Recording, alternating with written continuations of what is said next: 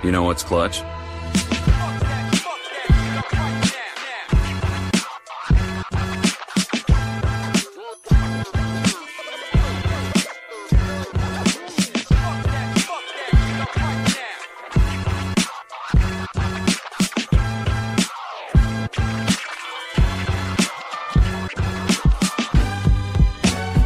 Willkommen zu Klatsch, dem NBA-Podcast. Mein Name ist Steinzeit Pascal, denn ich lebe aktuell noch in der Steinzeit und mit dabei ist natürlich wieder der einzig wahre, technisch hoch fortgeschrittene Mr. 305, Timo. Was geht ab, du digitaler Nerd mit Internet? Wahnsinn. Ich bin neidisch. Ja, es ist, es ist Wahnsinn, wie weit die Technologie hier auf dem Dorf ist, du. Ja, Da müsst ihr Stadtkinder wirklich mal langsam rankommen. Ne? Die Zeiten der Bambusleitung sind längst vergessen. Ich glaube, ich bin den zwölf Leuten, die regelmäßig reinhören, äh, eine Erklärung schuldig. Es liegt, äh, ja, ich glaube, man kann sagen, zu 90 Prozent an mir. Wir hatten theoretisch auch nochmal irgendwie zwei, drei Termine. Dann war irgendwie mit Arbeit bei dir und ich glaube auch einmal irgendwie bei mir irgendwas, ähm, so dass wir einfach uns nicht zusammenfinden konnten. Jetzt haben wir es endlich geschafft. Ich als WLAN-Schnorrer und du in deinem wohl beheizten, behüteten Dorfhäuschen, äh, voll technisch ausgestattet, äh, halt bei dir dann vom Rechner. Und ja, ich glaube, das sollte als Erklärung mehr oder weniger genügen. Äh, wer mir auf Twitter folgt, weiß, dass ich da gerade in so einem Kleinkrieg mit ähm, ja, 1 und 1 und der Telekom ich mich befinde. Bei denen entstand ja irgendwie so ein Abhäng oder ist so ein Abhängigkeitsverhältnis, weil die Telekom die Infrastruktur liefert und 1 und 1 ja im Grunde nur so der Internetlieferant ist. Deswegen ist es da auch schwierig, wirklich ähm, weiterzukommen bei der einen oder bei der anderen Stelle. Und ja, ich hoffe das Beste. Ich hoffe, ich kriege irgendwie noch den, ja, Tip-Off der WNBA Season und das Play-In-Turnier mit. Ansonsten gehe ich wirklich sehr, sehr, sehr unwissend in die Playoffs. Deswegen behandeln wir auch heute nichts Tagesaktuelles, weil auch wenn das der ein oder andere große Podcaster ja mal vor geraumer Zeit gesagt hat, dass er sich so Highlights aus dem vierten Viertel anguckt und äh, darauf quasi seinen erfolgreichen Podcast äh, oder Meinung bildet. Das äh, ist nicht mein Anspruch. Ich fühle mich jetzt aktuell nicht in der Lage, jetzt zu 100 Prozent zu jedem Team schon was sagen zu können. Ich habe da viel nachzuholen. Bin auch fleißig dabei. Es gibt ja zum Glück Real Life und äh, ähnliches. Wenn auch dann mit äh, Pixel und äh, langen Bufferzeiten.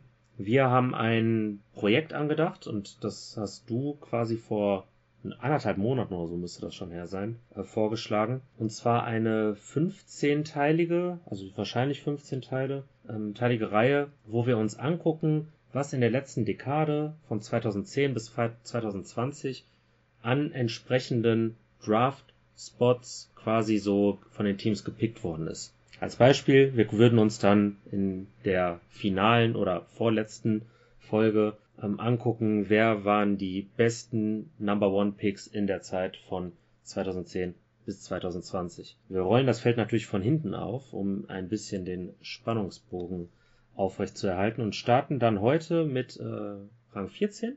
Das heißt, wir gucken uns alle 14 Picks an und versuchen die so ein bisschen einzuordnen. Einige Karrieren sind ja auch mehr oder weniger schon rum, zumindest die NBA-Karrieren, äh, ziehen da vielleicht einen Strich drunter, äh, wollen noch mal so ein bisschen in Erinnerung schwelgen und dann kann ich aber auch garantieren, ich komme heiß in die Playoffs rein, ich werde vernünftig vorbereitet sein, auch auf die Awards. Wird vielleicht ein bisschen statistiklastig dann, weil auf, mit irgendetwas muss ich dann ja tatsächlich argumentieren. Außer beim DPOY, da werdet ihr keine Statistik von mir hören. Vielleicht eine. Ja, ich freue mich da auf jeden Fall drauf. An dieser Stelle dann natürlich auch einen schönen Gruß an den Airball Podcast, an Talking the Game, an Jonathan von Jeden Tag NBA. Ich hoffe, dass ich, ich habe ja vor geraumer Zeit schon dem einen oder dem anderen dann zugesagt. Ich hoffe, dass ich dann auch wirklich mein Wort halten kann in nächster Zeit und dass wir zumindest in dieser Saison noch irgendwann mal zusammenkommen. Leon ist natürlich auch immer willkommen. Shoutout auch an ans Erden natürlich. So, Shoutout. Monolog beendet. Wir gehen rein in die Masse. 2010. Ich weiß gar nicht, was war 2010 in? Was haben die Leute hier so gemacht? Äh, Genau, wir haben Vuvuzelas gehabt. So, wir sind im Jahr der Vuvuzelas angekommen. Ähm, Eieieiei. Das ist auch eine dunkle Sache, die ich definitiv äh, verdrängt habe. ja. Ah, ja. Mm. Vuvo Belareti arbeitet immer noch beim ZDF. Also, Tut er? ja, ich glaube, oder? Nicht. Nicht? Ich gucke kein öffentlich-rechtliches. Besser ist das. Keine Ahnung, also. Weiß Äh. ich nicht. Also wenn ja, ey, tut's mir leid, wenn er immer noch DFB-Pokal und sowas macht. Also wer das anhören muss. Nee, also ich bin ja im DFB-Pokal etwas äh, involviert. Und äh, ich glaube, es wird auch von der ARD dieses Jahr übertragen, wie immer, ich weiß nicht. kann sein. Auf jeden Fall macht's nicht Belareti. Deswegen, also ich freue mich auf Donnerstag 2-0 Dortmund. Und ich trinke Monster und einen Rockstar, aber kein Red Bull. So, Vuvuzela ja. Die Houston Rockets picken an 14 Patrick Patterson von der, ja, ich glaube deiner, kann man das sagen? Dein College Sweetheart Kentucky? University ja, of Kentucky? Doch, die Wildcats, die haben so einen kleinen Softspot bei mir. Doch, doch, das ist richtig. Also ich meine, John Wall, Bam Adebayo, selbst Tyler Hero, D-Book, Boogie. Boogie. Also da ist schon der ein oder andere äh, Spieler bei gewesen, den ich sehr gefeiert habe. Leider eine ziemlich bescheidene Saison gespielt. Natürlich das Ganze überschattet äh, von dem jungen Ableben von Terence Clark, ja. den ich im letzten Spiel der Wildcats noch gesehen habe und dachte so, ja, gib dem ein paar Jahre Zeit in der NBA und dann könnte das echt was werden. Ja, es ist schade. Es ist, macht mich auch ein bisschen traurig darüber jetzt so nachzudenken. Aber ja, äh, die Wildcats sind so mein College Sweetheart, wenn man das so sagen darf. Ich sehe mich ja nicht als richtigen NCAA, ja, ja Schauer regelmäßig, aber wenn es dann mal so in den Schedule passt, dann gerne mal ein Game von der University of Kentucky. Mhm. Finde ich auch. Also die haben auch da in dem Jahrgang gut äh, NBA Material geliefert. Ne? Wir reden ja noch über die ja, früheren Picks, aber zum Beispiel Eric Bledsoe wäre da auch noch verfügbar gewesen, prinzipiell an 14. Und ich glaube, es wäre jetzt nicht vermessen zu sagen, dass Patrick Patterson wahrscheinlich äh, eine ja überschaubarere Karriere als Eric Bledsoe aktuell ja noch hat. Ich meine, das ist auch eine Leistung, elf NBA-Jahre, ne, das darf man nicht kleinreden. Aber ich muss dir ganz ehrlich sagen, also ich hatte ihn immer so, gerade in seiner Toronto-Zeit, recht stark auf dem Schirm, wo ich auch fand, dass er da eine gute Rolle gespielt hat. Aber ansonsten muss ich sagen, ist das auch so ein bisschen für mich, äh, wenn wir jetzt in Erinnerungen schwelgen, niemand, der irgendwas bei mir auslöst. Nee, ich musste auch tatsächlich, ähm, Schande über mein Haupt, aber da sieht man daran, äh, oder das sieht man, dass ich nicht wirklich ähm, es darauf abgezielt habe, Clipperspiele zu verfolgen. ähm, er spielt tatsächlich noch in der NBA. Das ja, ist bei mir so ein bisschen unterm Radar gelaufen. Hat sogar vier Spiele gestartet, laut Basketball Reference. Ja, also der ist, wie du schon sagst, echt ein bisschen unterm Radar gelaufen die letzten Jahre. An die Toronto-Zeit erinnere ich mich auch noch gut. Und da habe ich auch noch ein paar Bilder vorm Auge. Aber ja, spätestens dann ähm, das zweite Jahr OKC, da wird es bei mir so ein bisschen ja weniger, was äh, Pat Patterson angeht. Ja. OKC war ja so ein bisschen auch, würde ich sagen, dass äh, daran kann ich mich nämlich persönlich auch noch erinnern. Das war so ein bisschen, ja, so eine, so eine, so ein Knick, ein Karriereknick, wofür OKC jetzt nichts äh, für konnte. Ich würde ja liebend gerne über OKC äh, mal wieder ranten, aber da ging es so langsam in so eine Richtung, dass er dann meiner Meinung nach zumindest nicht so ganz die äh, die erhoffte ja den er erhofften Impuls einfach für OKC geben konnte und dann war er da ja auch nicht mehr wirklich lange. Das war dann so vom ich würde sagen so die Highlight Jahre waren Toronto ist halt ein ja über die Karriere hinweg ein relativ effizienter Rollenspieler, aber halt nicht wirklich effektiv, hat aber so ein bisschen immer dieses oder ab einem gewissen Zeitpunkt in seiner Karriere dieses Spacing-Element drin gehabt. Von daher kann man sagen, ähm, war, war beziehungsweise ist eine solide Karriere, wo er dann letztendlich auf unserem Board erscheint, werden wir dann gleich klären. Ich könnte mir vorstellen, dass ich ihn höher ansiedel als du, aber ich will nicht spoilern. Ja, ja, das könnte durchaus vorkommen.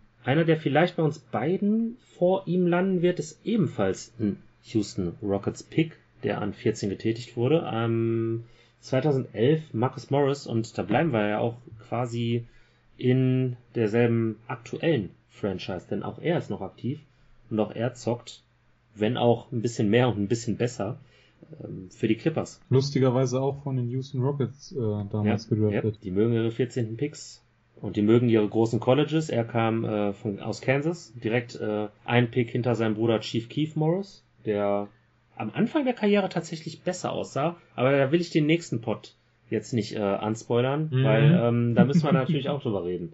Aber ich hatte auch sowas ähnliches auf der Zunge gerade. Naja, aber wir müssen ja schon sagen, wenn wir über Marcus Morris uns unterhalten, der Vergleich mit seinem Twinny liegt natürlich, also das lässt sich nicht vermeiden. Die äußerliche Ähnlichkeit doch mehr gegeben als das basketballerische Talent. Ja, ich ich ja. finde, da ist es in den letzten Jahren dann ein bisschen auseinandergegangen. 100 Prozent, ja. Ja, weiß ich nicht. Marcus Morris, äh, de denke ich auch ein polarisierender Spieler, legt fast doppelt so viel äh, Punkte auch im Schnitt auf als äh, Patrick Patterson. Hat jetzt auch schon 661 Spiele auf dem Konto und ich würde so sagen, der hatte definitiv oder hat in seiner Karriere bestimmt auch, wenn man das so runterbricht, irgendwie zwischen 400 und 500 äh, guter Spiele gemacht, die ich natürlich nicht alle gesehen habe, aber so rein von der Legacy her könnte man vielleicht äh, irgendeine so Zahl in den Raum werfen. Und das ist ja eine vernünftige Karriere, ohne jemals wirklich so in irgendwelchen krassen Konversationen wie All-Star, All-NBA äh, gewesen zu sein. Also das, das kann man ruhig so äh, bescheinigen, dass er da vernünftig äh, auf die zehn Jahre zurückblicken kann, wie ich finde. Ja, definitiv. Wie du schon sagst, also definitiv ein Spieler, ähm, an dem man sich reiben kann.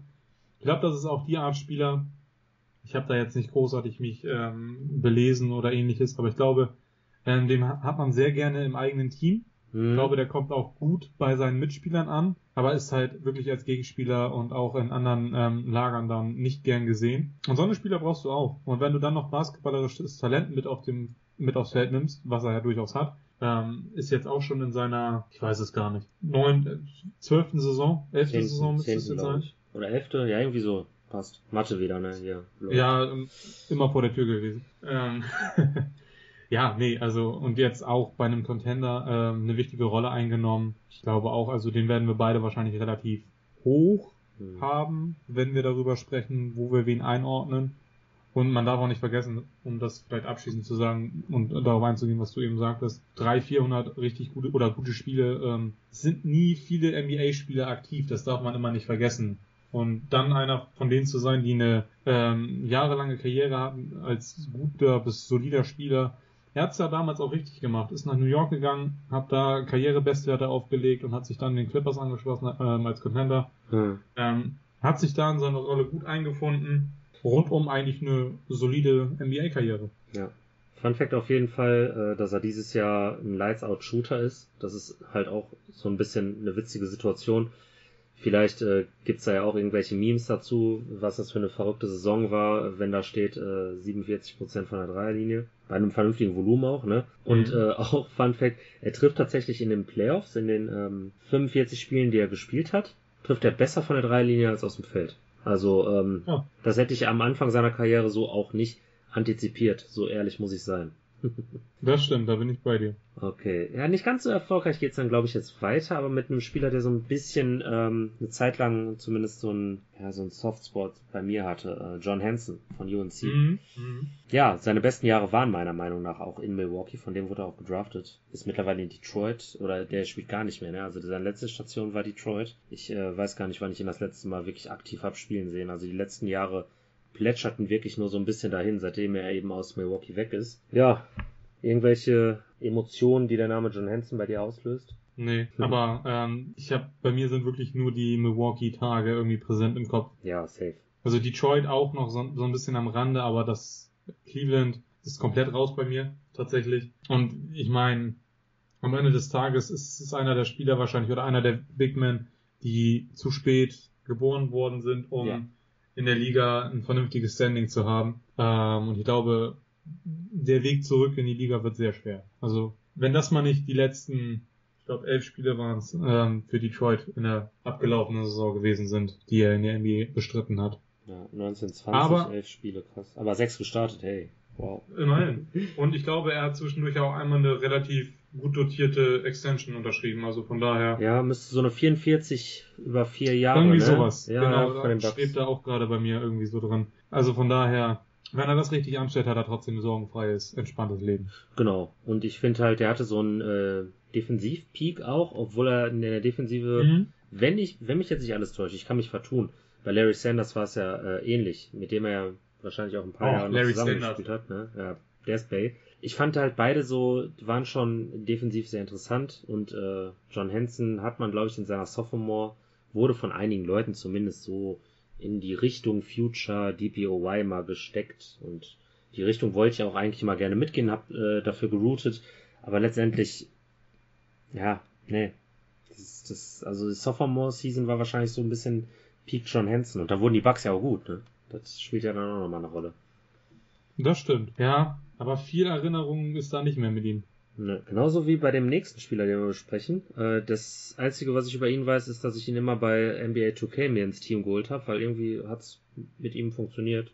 Von der Bank. Äh, Shaboom Shabazz Muhammad von UCLA hat sage und schreibe fünf Jahre in der Liga verbracht. Ultra kontrovers auch als Spieler. Hat der nicht mal ein richtiges High-Scoring-Game gehabt?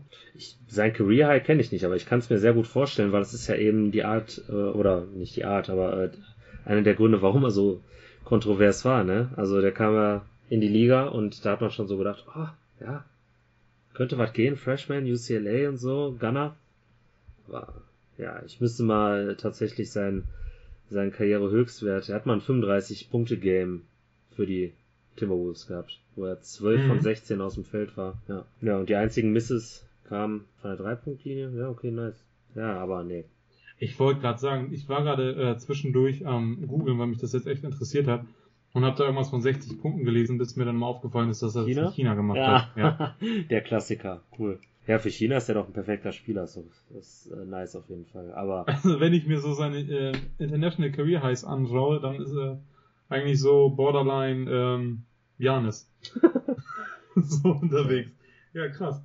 Das finde ich aber mittlerweile, um vielleicht kurz den Schwenker nach China zu machen, ich finde es anders als beim Fußball zum Beispiel, finde ich eigentlich ganz cool, dass es die Liga gibt und ähm, dass da einige, ich will nicht sagen verbrannte NBA-Spieler den Weg hinfinden und dann so ein bisschen losfeuern. Also Jimmer Fredette ist, glaube ich, so Paradebeispiel neben, ähm, woher fällt mir irgendeiner noch also ein? Marbury war halt in China ein riesiger Star. Ja, Marbury war ja absolute Legende. Ich glaube, der hat ja so ein bisschen äh, China Hoops nach ja, ja. Äh, absolut ja in die USA gebracht ja also ich finde also da finde ich es wirklich gut dass es diese Liga gibt also ja aber krass ey ich wollte gerade sagen 60 Punkte Moment mal das kann jetzt aber nicht also ich ein bisschen was traue ich ihm zu aber 60 Piece I don't know about that one man nee krass ja ey wer weiß ja. so wenn man sich den Boxscore nicht aufschlägt und ähm, das Game nicht geschaut hat, hätte man auch Bradley Beals 50 äh, Punkte vor kurzem verpasst, weil das braucht man in der Headline nicht erwähnen.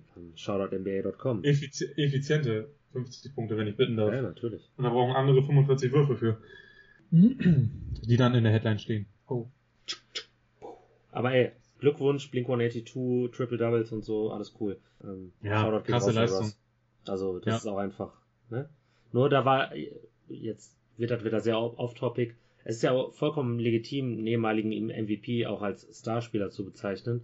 Aber eben ähm, habe ich Sky Sport News HD wirklich nur so beim Essen geguckt, ein bisschen, bisschen Fußball-Update und so. Und da war halt äh, so eine NBA-Segment und da war auch schon wieder Starspieler Russell Westbrook oder der Star der Washington Wizards. Und dann äh, ein, ein Segment ging es dann weiter. Starspieler Jalen Brown, genau der Starspieler der Celtics, äh, fällt jetzt ähm, in dieser Saison aus und äh, hat sich irgendwie das Handgelenk an Jason gebrochen. Und ich so, okay, du hast irgendwie gerade den kompletten Nachnamen einfach verschluckt und äh, bezeichnest hier jeden quasi als Star. es ist, oh, es ist so, immer so dieses Plakative, ich weiß nicht. Ja, also Aber, Get Will Soon, Jalen Brown auf, auf jeden Fall. Fall. Und Shoutout an Russ. Äh, ich habe das schon mal gesagt, ähm, es ist ein bisschen her. Die, die uns schon ein bisschen länger verfolgen, wissen das auch eigentlich. Ich habe nichts gegen Russ. Mhm.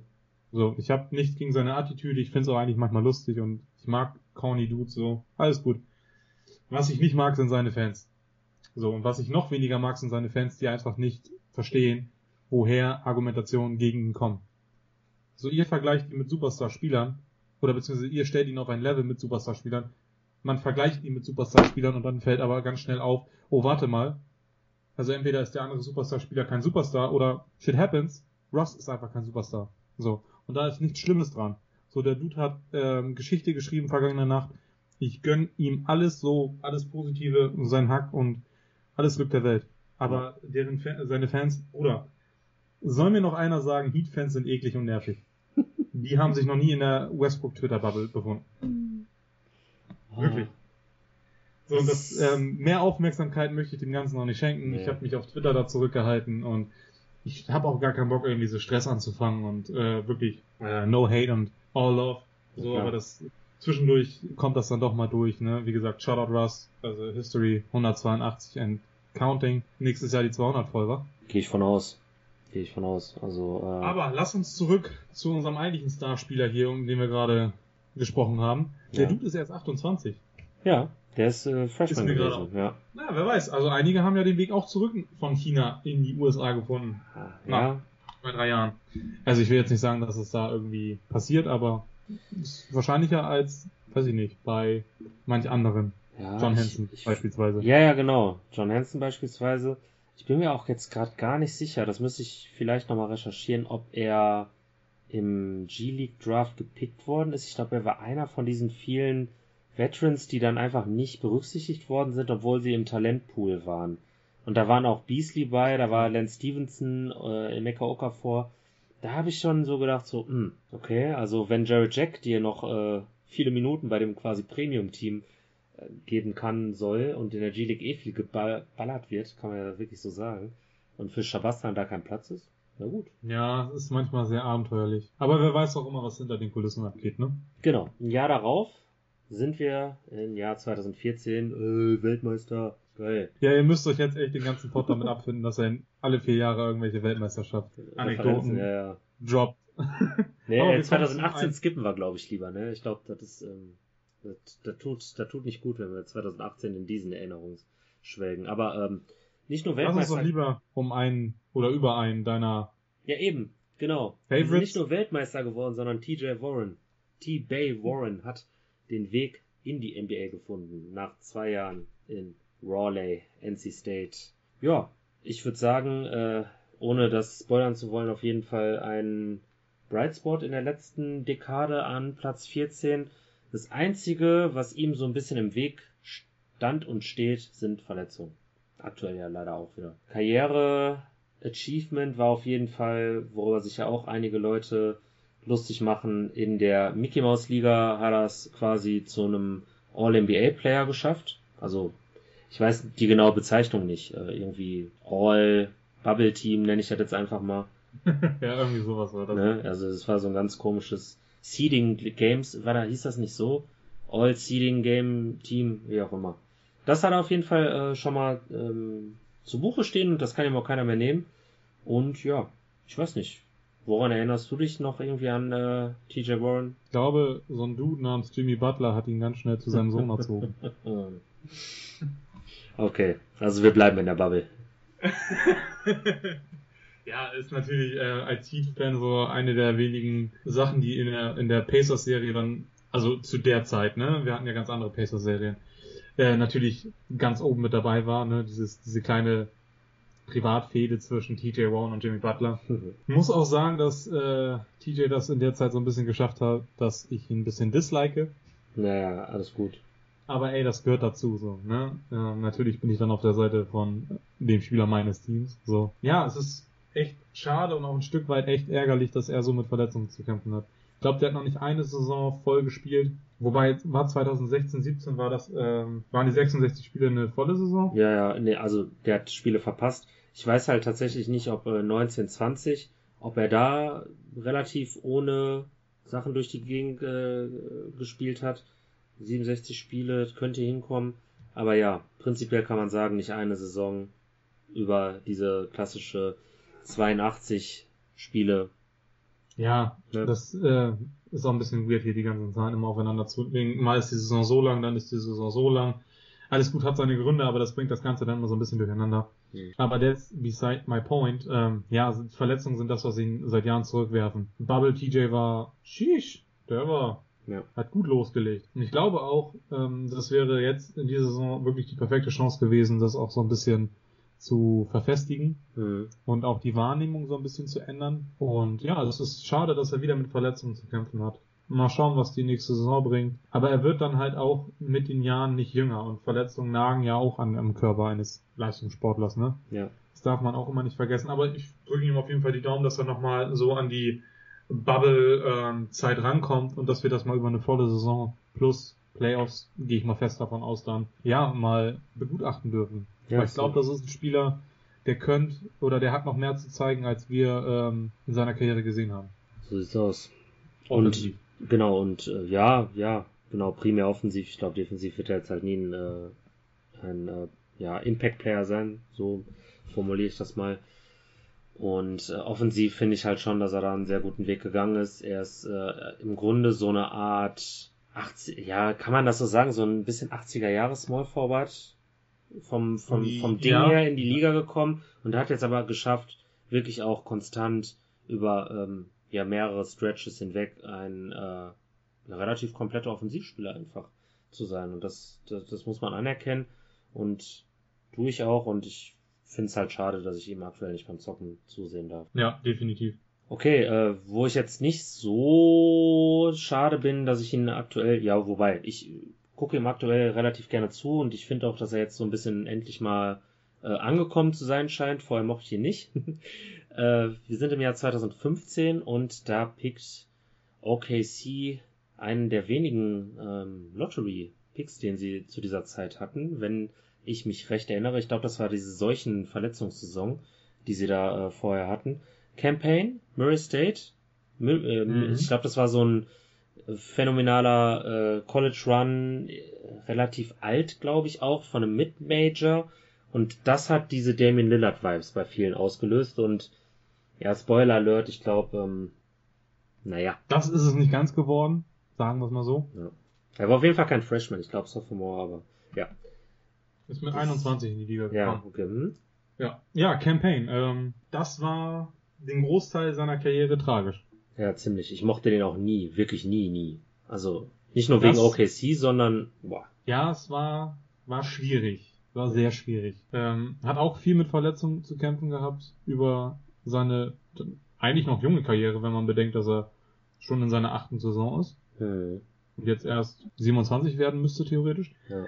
Ähm, ja, so ein bisschen in der neuen Rolle bei den Suns unter einer neuen Führung mit dem Team ist schon gut dabei. Ja, Also ich hätte nie gedacht, dass ich das mal sage, aber er sieht aus wie ein solider Backup-PT. genau. Also das Und ich glaube, das ist auch das, was man, das ist das Höchste, was wir jetzt noch von ihm erwarten können. Und Mhm. er ist jung genug, um das jetzt über noch fünf, sechs, sieben, acht Jahre zu halten. Vorausgesetzt, er bleibt verletzungsfrei, wonach es ja auch dieses Jahr aussieht. Hm, Beziehungsweise verletzungsfrei ist relativ, aber ne, hier mal da eins aussetzen oder da zwei Spiele aussetzen, das hat ja nichts damit zu tun. Die Sample Size ist nur eine sehr kleine. ja. Und ich muss mich auch echt ähm, so ein bisschen rügen. Da habe ich mich so ein bisschen schwer getan beim Ranking Hm, und habe ihn wahrscheinlich zu hoch, aber bei Default. Weil du Spieler halt dazwischen hattest, wie eben Shabazz Mohammed, wo die Sample noch kleiner war und halt der Outcome noch schlechter war. ja, Ganz schwieriger Typ auf jeden Fall, ja. wenn man das mal so sagen darf. Aber ja, dieses Jahr so ein bisschen die Resurrection des Campaign. Ja, auf jeden Fall. Also ich finde so die letzten 60 Spiele sind im Grunde die ersten Spiele oder die erste, ich, ich sag jetzt mal die zu, zu ersten zusammengefügten Stretches, wo er wirklich effizient Basketball spielt.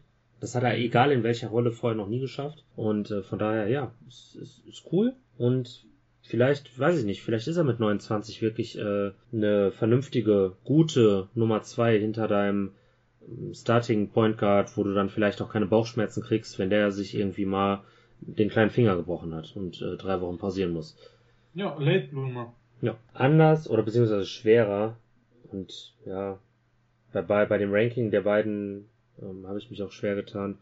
Es ist dann im Jahr 2016, da fällt mir jetzt keine Fußballreferenz ein, ist also auch scheißegal. Da haben wir Denzel Will You Be My Valentine von Michigan State, ein Senior gewesen.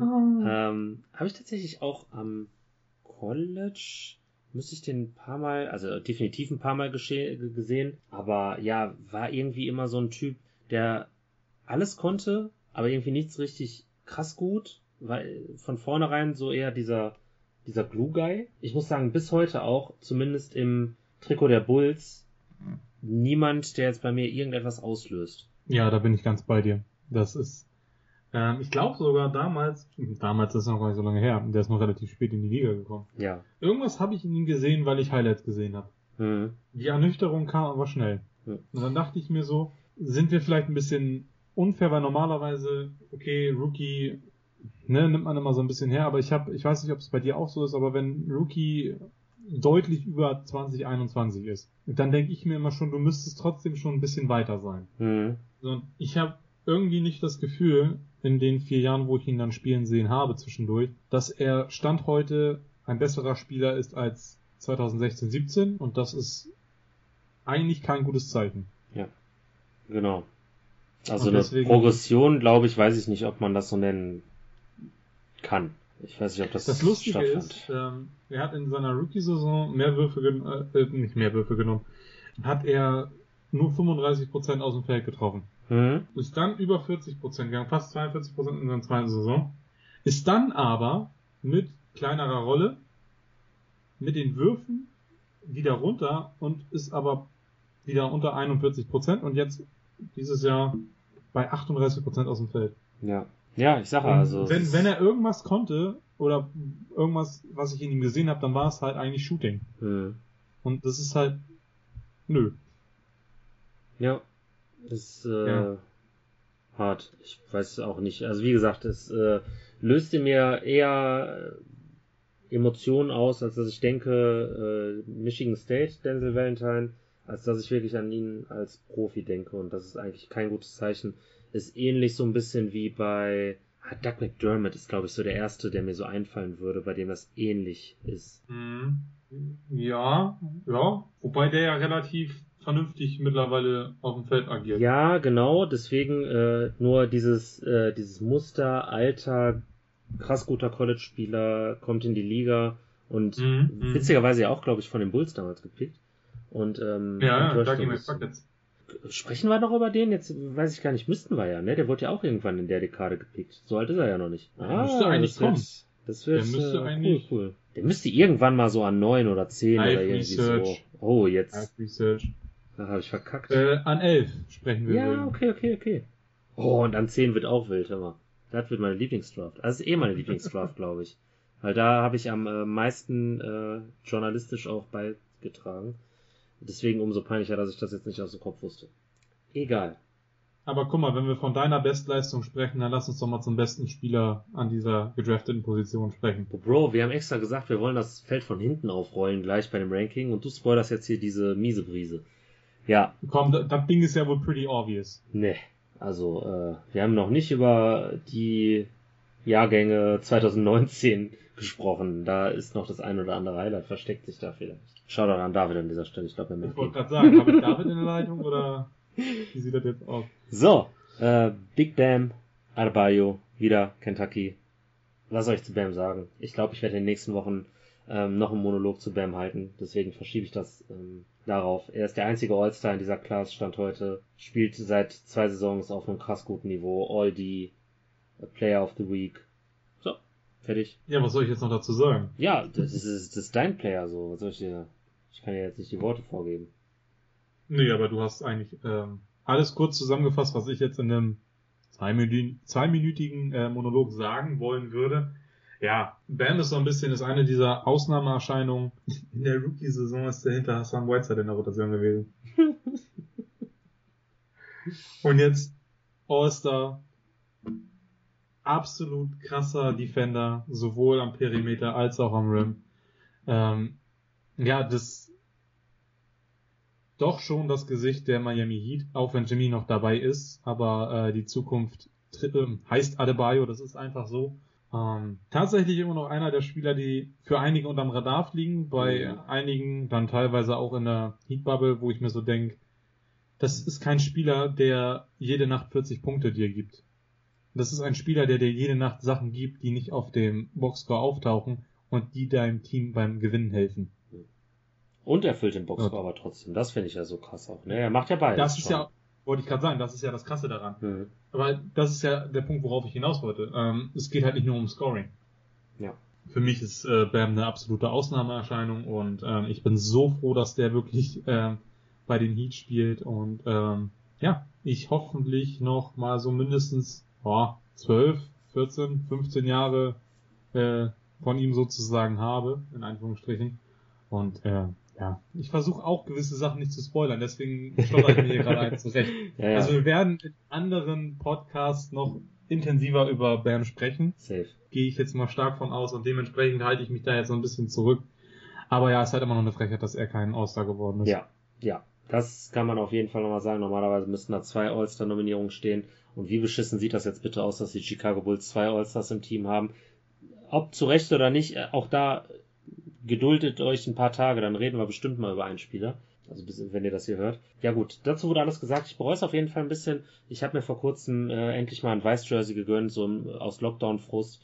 Äh, bin dann auf Wade gegangen, was ich wiederum jetzt nicht unbedingt bereue, aber es fehlt auf jeden Fall noch ein Adebayo-Jersey. Also da, da muss ich nochmal ran. das äh, außer Frage. Ja, lustigerweise, also mir wird nie jemand vorwerfen können, dass ich irgendwie äh, Bandwagon bin oder irgendwie ihn gehatet habe oder so. Ja. Die Rookie-Saison war noch nicht mal zu Ende, da habe ich ein Bam Adebayo-Jersey in meinem Schrank hängen gehabt. Ja. Also. Aber das klassische Schwarz, glaube ich, hast du das äh, ganz normal nee, Away, oder? Nee, ich habe das Miami Red. Ah, okay, stimmt. Tatsächlich. Das Schwarze wird wohl Jimmy werden. Hm. Sexy. Ja, apropos sexy. 2018. Michael Porter Jr. Kein schlecht aussehender Mensch. Allerdings jemand, der an 14 ein Gamble war. Ne? Missouri war eigentlich ein, ja, wenn ich das richtig auf dem Schirm hatte, vor der College-Saison, glaube ich, sowas wie der äh, Consensus Number One Pick. Ja. Ähm, also Wahnsinn. Das hat man auch nicht alle Jahre. Ja, ist an 14 zu den Nuggets gegangen und ich würde aber jetzt mal behaupten, willkommen in der Liga, Michael Porter Jr. Definitiv. Der hat sich hochgeschossen jetzt. Einer der besten Shooter der Liga. Ja, Punkt. Also äh, hätte ich niemals gedacht, dass er jetzt auch äh, ja fit bleibt, so. Und ich glaube, am Ende der Saison können wir mal darüber reden, wer jetzt für den Erfolg der Nuggets, obviously neben Jokic, ähm, primär verantwortlich war. Jamal Murray mit seinen 58 äh, Spielen, glaube ich, oder 48, was er jetzt hat, bis zur Verletzung. Und ähm, oder halt Michael Porter Jr. Äh, ich würde sagen, so die zweite Option bei einem ja, Contender, in Anführungsstrichen, so stand heute. Also wenn, wenn ihr alle Jokic Krass. den MVP Award geben wollt, dann müsst ihr die Nuggets auch als Contender darstellen. Ja, Sonst genau, funktioniert ne? das Ganze ja, nicht. Ja, ja, ja. Dann, genau, deswegen bin ich da sehr vorsichtig, aber da werden wir, da werden wir noch äh, en Detail sprechen. Das, sonst funktioniert das Ganze für mich nicht. Also wenn, keine, wenn mir jetzt Leute sagen, die sind kein Contender, unabhängig von der Murray-Verletzung, dann wird's halt auch schwierig zu sagen, ja, also bei Russell fand ich das kacke, weil die Thunder, da wusste ja, das gewinnt keiner und jetzt ja. zu sagen, ja, die Nuggets werden auch nicht gewinnen, ja, das ja. ist halt pretty obvious, wahrscheinlich. Aber damit, dann muss man das auch durchziehen. Richtig. Aber äh, wir können vielleicht einen Michael Porter Jr. Case generell auch noch mal ein paar Wochen machen, weil ich glaube, dass hast du vor ein paar Monaten, als wir da erstmal über den einen oder anderen Award gesprochen haben, meine ich, dass du den mal so beiläufig erwähnt hast. Da habe ich halt gesagt, ich muss sehen, ob der fit bleibt. Danach sieht's mhm. aus. Deswegen, Case ist da. Wir können, glaube ich, Michael Porter Jr. dann vertagen und dem auf jeden Fall hier schon mal, dafür, dass er eine sehr junge NBA-Karriere hat, ähnlich wie Bam Adebayo, schon mal in die Riege der wahrscheinlich besseren Spieler, der besseren 14. Picks der letzten Dekade äh, bescheinigen. Ja, definitiv. Also ich habe, oder ich bin von Anfang an Fan gewesen. Mhm. Ähm, ich habe mich natürlich auch, klar, ich bin nicht der, der von uns beiden, der sich so intensiv mit äh, den Draft Prospects und so auseinandersetzt. Ich mache mal eine Research und so, gar kein Ding und ich guck Tape, alles gut. Aber halt so in der, da fehlt mir einfach das Interesse oder beziehungsweise nicht das Interesse, aber ich habe nicht die Zeit, mich so intensiv damit zu beschäftigen, wenn ich mich mit der NBA so beschäftige. Hm. Macht das Sinn? Ja klar, aber du hast ja bei ihm jetzt noch nichts äh, verpasst, weil ich glaube, er hat drei oder vier Spiele für Missouri genau. wirklich nur gespielt, also von daher, ne? Aber also klar. bei ihm ist es wirklich, es ist Highschool. Richtig. Ne, richtig. Es, ist, es ist wirklich, und das ist ja das Krasse, was ich auch so krass fand, ähm, dass man sich so von seinem Highschool-Tape leiten lassen hat, ähm, dass er trotzdem, das darf man immer noch nicht vergessen, ja, war Consensus Number One Pick vor seiner Verletzung, das krass an sich ist. Und natürlich ist es auch krass, dass er so weit runtergerutscht ist, aber dass er trotzdem noch in der Lottery gepickt worden ist, hm. ist auch immer noch krass. Weil, wie du schon sagst, also war nicht viel College, das meiste, was man wusste, war eben Highschool und ähm, nicht jede Highschool-Karriere, beziehungsweise ja, es ist äh, ausschlaggebend für eine super NBA-Karriere. Ja. Aber irgendwas habe ich in dem, in dem ähm, Dude gesehen und ähm, ich weiß gar nicht mehr, in welchem Award war das MIP? Wahrscheinlich. Muss, muss ja gewesen Wahrscheinlich, sein. Wahrscheinlich, ja. Aber irgendwas habe ich schon letztes Jahr so ein bisschen in ihm gesehen, obwohl er halt wirklich Minute Restriction hatte und auch nur acht Spiele gestartet ist. Ja, aber er hat auch aber jetzt schon immerhin, also wenn man jetzt auch äh, so mal die Platz 14 äh, Awards in Anführungsstrichen man nimmt, er ist immerhin auch äh, All League in diesen Seeding Games gewesen, ne? Also mhm, mh. immerhin. Also das kann ein, weiß ich nicht, ein Denzel Valentine, ein John Hansen, Shabazz, Marcus Morris, nicht mal Marcus Morris, äh, kann das äh, von sich behaupten. Ne? Also, ja, safe. Hack. Safe, absolut. Ähm, das ist Das ist ordentlich. Genau. Definitiv. Ich weiß nicht, ob Und er ich mag auch seine. Art.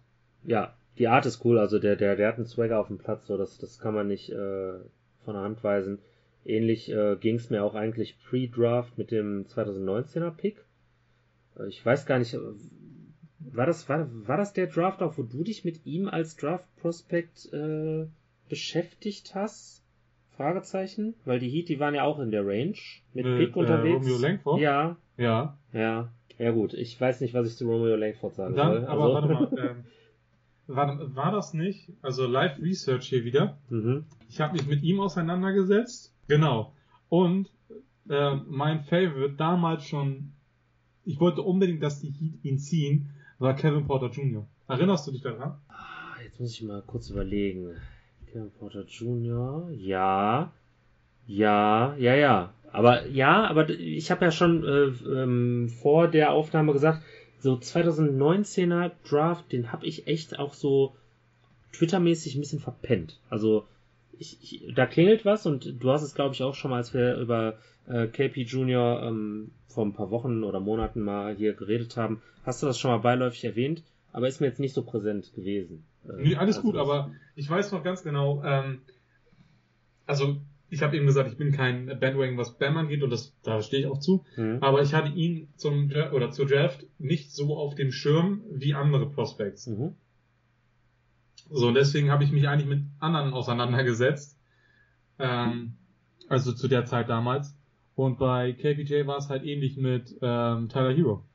Hm, okay, okay, okay. Ja, na gut, aber Tyler Hero, da äh, munkelt man, werden die Hörerinnen und Hörer auch in den kommenden Folgen oder kommenden Tagen etwas zu von uns auf die Ohren bekommen. Mhm. Aber ich glaube auch Romeo Langford ist eher so der Draftabend Name, cooler Name, cooler Dude, äh, aber NBA-mäßig klingelt da bei mir überhaupt nichts. Und klar, das hat seine Gründe, ne? also das ist obviously, aber müssen wir mal gucken. Also ich weiß beim Ranking einer der schwersten äh, Spieler äh, unterzubringen für mich. Ich bin auch mehr Fan von dem Spieler, der danach kommt. Ja, 100 Prozent. Dann lass uns direkt die Brücke schlagen. Äh, wieder die Celtics an 14 Rang gewesen. Aaron Neesmith von Vanderbilt.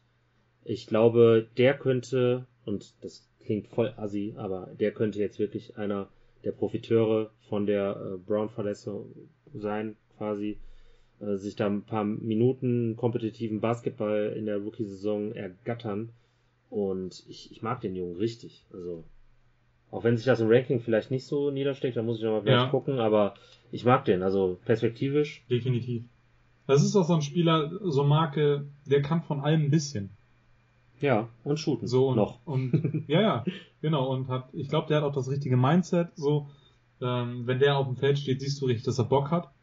Und das finde ich auch immer so eine ähm, wichtige Komponente Hm. bei Spielern, ähm, dass du wirklich siehst, okay, ähm, die die enjoyen das gerade richtig, was sie machen. Hm. Und ähm, das ist so in die Kerbe schlägt der ein. Ähm, ich mag den auch total und ich glaube auch, dass der ähm, auf Sicht wirklich eine solide Rolle in der NBA spielen kann. Definitiv. Ähm, aber wo du es gerade sagst, dass er von den äh, von der Verletzung von Jalen Brown eventuell profitieren könnte. Also bist du ready für MVP Jason Tatum? Oh, ich, ich, ich wurde bereit geboren. Bruder, der muss ja pro Nacht bin 35 nervös. auflegen. Also wenn, wenn, wenn die Celtics jetzt irgendwie noch ähm, was reißen wollen in den Playoffs und auch im Play-In, wonach es ja aussieht, also Bruder, die müssen ja ordentlich Gas geben. Und Kemba muss vielleicht mal wieder anfangen, Basketball zu spielen. Und nicht nur alle drei Wochen. ja, das ist das Problem. Kemba macht das echt so äh, nach äh, Stechuhr, ne? Oder wie sagt man das Mhm. so? Ja, ja. Ist äh, problematisch, aber ey, ich hab Bock auf äh, Boston nach wie vor, da wird sich auch nichts dran ändern. Sind natürlich jetzt nicht mehr das Team, das ich am meisten fürchte in den Playoffs. Das äh, hatten sie ja, oder den Ruf hatten sie jetzt äh, lange in der Saison, aber wie gesagt, also das mir äh, vor 2010, um jetzt mal die äh, Brücke zum Anfang des Jahrzehnts nochmal zurückzuschlagen, hätte mir das einer 2010 erzählt, dass ich mal so äh, den Celtics so wohlgesonnen bin, hätte ich nicht geglaubt. Okay, Ranking. Wer würdest du denn jetzt sagen, wer sind so die beiden Lowlights der 14. Picks? Ich habe mich echt schwer getan und ich glaube, ah, ich weiß nicht, ob ich mein, ob ich das jetzt, nachdem wir darüber gesprochen haben, ob ich es ähm, nochmal so ausführen würde. Mhm. Ähm, also an 11 bin ich mir eigentlich noch immer relativ sicher, dass ich mit äh, Schabaski, Ich auch. einfach weil die Sample so klein ist. Ja. Also. Und auch genau. out of the league, das ist halt auch schon mal immer ein großer Punkt. Dann würde ich halt wirklich schon, ähm, obwohl er länger in der NBA gespielt hat, aber eben auch diesen, diesen Punkt äh, out of the league, würde ich mit John Hansen gehen. Okay, ja. Ich glaube, äh, John Hansons defensiver Peak hat mich einfach zu sehr beeindruckt. Äh, ich müsste aber da auch nochmal äh, drüber nachdenken, je nachdem, wie das bei Campaigner und so weitergeht. Ich habe ihn jetzt mal an sieben getan und das ist sehr freundlich. Einfach wirklich, weil Sympathie. Mhm. Also sehr, sehr freundlich. Ich habe tatsächlich auf an vorletzter Stelle äh, Romeo Langford, weil ich nicht weiß, was ich beurteilen soll. Ich kann ihm auch kein ha Benefit of the Doubt geben, aktuell noch. Ha hast du nach ihm dann äh, Valentine? Ja, exakt. Dann haben wir es einmal gedreht. Ich habe Valentine an 10 und Langford an 9. Okay. Ja, cool. Weil einfach, ähm, bei Langford, der hat halt so ein bisschen Benefit of the Doubt bekommen, dadurch, dass er jünger ist und dadurch, dass er halt zwei Jahre jetzt in der Liga ist. Mhm. Und dass da, dem traue ich halt noch diesen Schritt zu, dass du nicht denkst, okay, Rookie-Saison war Peak. Nicht, dass es bei Valentine so war, aber zumindest, dass du nicht da progressiv denkst, okay, also besser geworden ist da jetzt auch nichts. Das sehe ich ähnlich, ja. Dann äh, sage ich eben nochmal meine 8, weil meine 7 kennst du ja auch schon, dann kannst du beide hintereinander wegmachen. Ich habe äh, Campaign an 8, noch. Mhm. Oh, der ist bei mir echt hoch, ne? Okay. Wenn ich mir das jetzt so angucke. An 8 habe ich dann Aaron Neesmith. Mhm. Einfach weil die Sample so klein ist. Ja, okay, fair. Und äh, an 7 dann Patrick Patterson. Mhm, den habe ich auf 5, habe ich hochgeschoben, Krass. ja. Mhm. Ja, ich, also das darfst du äh, für die, ich finde, das, was ich auch ähm, gesagt habe, darf man halt nicht unterschätzen, so dieses für die Zeit 2010 als Big, dann als auch so eine vernünftige, ja fast schon 3D-Rolle versuchen einzunehmen, war schon low-key progressiv. Also ich will ihn jetzt nicht, ne, der hatte sich das Game revolutioniert, aber ich ähm, möchte ihm da dafür, ja, ich möchte ihm dafür gerne Respekt zollen. Und ich mag ihn eigentlich auch. Und die Toronto Days fangen gut. Ja, ist fair. Auf jeden Fall. Hm? Okay, was fehlt denn bei dir jetzt noch? Jetzt bin ich durcheinander. Ich glaube, an sechs an haben wir sechs. auch noch nicht gesprochen, ne? Genau, an sechs kommt bei mir dann Campaign. Okay, da habe ich dann Neesmith, den hast du ja schon. Wo ist denn meine fünf jetzt hin? Ja, wer kann denn da noch übrig bleiben? fehlt mir jetzt. Ja. Wer fehlt mir denn jetzt da? John Hansen war doch bei dir auch vorher schon. Da haben wir wahrscheinlich mhm. bei dir irgendwo in meinem Ranking einen übersprungen. Ist auch wurscht. Ähm, wer ist bei dir an fünf? Äh, ja, Patrick Patterson. Okay, ja, genau, sagtest du. Gut, ähm, gehen wir in die Top 4. So wichtig wird es jetzt nicht sein, dass wir da sagen. Genau, und die, die sind, glaube ich, bei uns beiden gleich. Jetzt weiß ich nicht, ob die Anordnung zwischen 2 und 4 gleich ist. Äh, MP Junior habe ich an 4. Ja, da kommt der Fanboy wieder durch. Ja, äh, Ich habe Marcus, äh, Marcus Morris an 4. Ja, der ist meine 3 dann obviously, ne, klar. Äh, TJ ist dann bei mir an 3 und MPJ ist dann nach Bam die 2. Ja, okay, okay, krass. Das ist, das ist krass. Aber klar, der Peak von Michael Porter Jr. ist wahrscheinlich ein besserer Peak als Marcus Morris ihn in seinen, weiß ich jetzt nicht, jetzt kommt wieder Mathe, neun oder zehn Jahren äh, je hatte. Äh, ja, fair. Kann ich, kann ich nachvollziehen. Ja, das ist halt, was du vorhin sagtest, das habe ich halt mit ins Ranking einbezogen, dass ich den Dude einfach mag, also MPJ. Ja, ich lasse mich dann wahrscheinlich von einer Saison zu sehr leiten, denke dann auf der anderen Seite, der eine steht am Anfang seiner Karriere, der andere am Ende und ich glaube schon, dass Peak MPJ in zehn Jahren schon besser dastehen wird, vorausgesetzt verletzungsfrei, mhm. ähm, als Marcus Morris. Ja. So. Wahrscheinlich ist es in zehn Jahren absolut lächerlich, dass wir überhaupt den Vergleich gezogen haben zwischen den beiden, aber wahrscheinlich. Stand jetzt so ist äh, meine zwei dann MPJ und bam! Nummer ja. uno. Ja, okay, da brauchen wir nicht drüber reden. Big nee, Bam also, Energy. Yes, sir. Alles klar, ey. Äh, weiß ich nicht. Ich glaube länger als gedacht, aber soll mich nicht stören, weil wir haben so lange nicht mehr recorded und deswegen würde ich auch sagen, gehen wir direkt rein in die Masse mit äh, 13 in einem Bot, der jetzt dann folgt. Ihr dürft gerne weiterhin auf Instagram abonnieren. Ich werde da auch jetzt, gerade wenn ich wieder anfange, so ein bisschen ähm, in Depth zu gehen und zu recherchieren und mal wieder mehr Live-Basketball sehen, ähm, wo, wovon ich mich ja inspirieren lasse auch tatsächlich. Also ich sehe ja meistens Sachen und dann kommen die Stats und dann schreibe ich etwas dazu. Also ich bin keiner von diesen von diesen Blogboys eigentlich im klassischen Sinne. Deswegen mir fehlt aktuell noch so ein bisschen die Inspiration. Da kommt was. Du hast aber ein paar Sachen äh, geschrieben, quasi in meiner Abwesenheit, in unserer äh, Podcast-Abwesenheit. Das ist alles sehr lesenswert und sollte man auschecken. Deswegen Klatsch, Podcast, CTB, Insta, abonnieren, hier, Spotify. Gesund bleiben, würde ich sagen, ne? Und Masken auf. Über die Nase. Und ganz ehrlich, die Spritze tut nicht wirklich weh.